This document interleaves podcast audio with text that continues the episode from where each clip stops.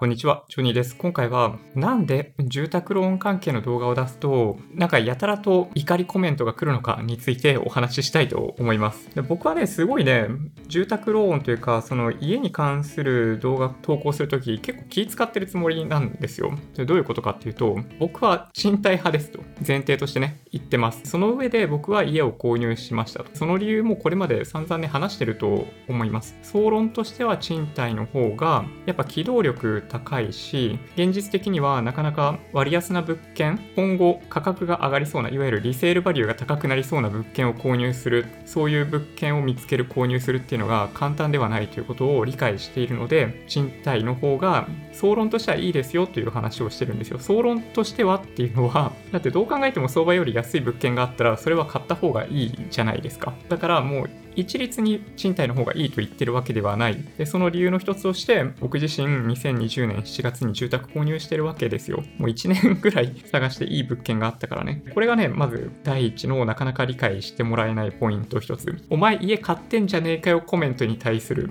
お話ですね。もう一つ、住宅ローン35年間できるだけ長く、できるだけ低い金利で借りた方がいいですよっていうのに対して、僕とかもう70歳超えるところまで、だから住宅ローン払い続けることにになるんですよ。まあ、それはそれで別にいいと思っていて、僕の動画でお話ししてるのは、何歳までだからその年齢まで働けますかどうこうみたいな話は僕一切していなくって、純粋にシミュレーションとしてね、25年で借りた時と35年で借りた時で、どっちが経済的に有利になるかっていうのを、その投資家としての観点でお話ししてるんですよ。数字で比較してね。なんかそんな自分の健康がどうこうみたいなのって人によって違うから全然わかんないじゃないですか。そうだからこそ僕はニュートラルな立場として数字での比較を行ってるんですよね。別に仕事をしていない時に住宅ローンを返し続けることだって全然問題ないわけなんで、ちょっとね、なんかそういうコメント来ると、そんなこと僕、動画の中で僕話したかなって結構ね、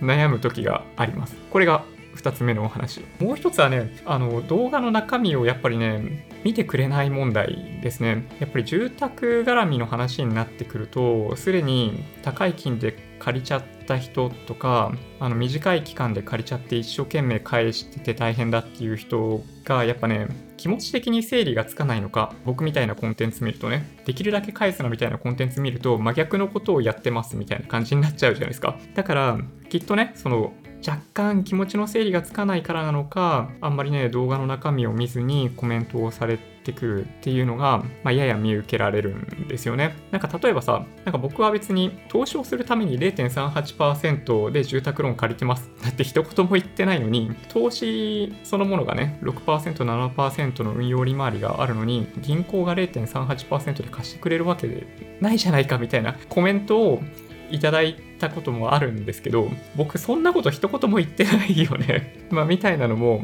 結構ね、あるんですよ。投資のコンテンツ、純粋に投資のコンテンツはね、そう比較的皆さんコメントされる方は結構ね、最後まで見てくださってコメントしてくれてるんですけど、なんかどうもね、その住宅の購入みたいな話になってくると、やっぱりちょっとね、あの、センシティブ なんだろうね。そう、ちょっとね、みんな敏感になるみたいですね。はい。まあ、ということをちょっとね、思いました。今回はちょっとぼやきっぽいお話で、あの、聞いていても不快だなと思う方いらっしゃるかもしれないんですけど、すべてにね、一個一個に回答をしていると、ちょっとキリがないというか、質問されてもね、その質問の内容ね、よくわかんないんですよ。多分その、エモーショナルになっちゃってるからね。だから、なかなかね、そう正しく回答するのって難しいなと思ったんで、まあ、ちょっとこんな感じの動画を1本作らせていただきました。もし今回の動画が良かったって方は、高評価お願いします。チャンネル登録していただけると嬉しいです。それではご視聴ありがとうございました。バイバイ。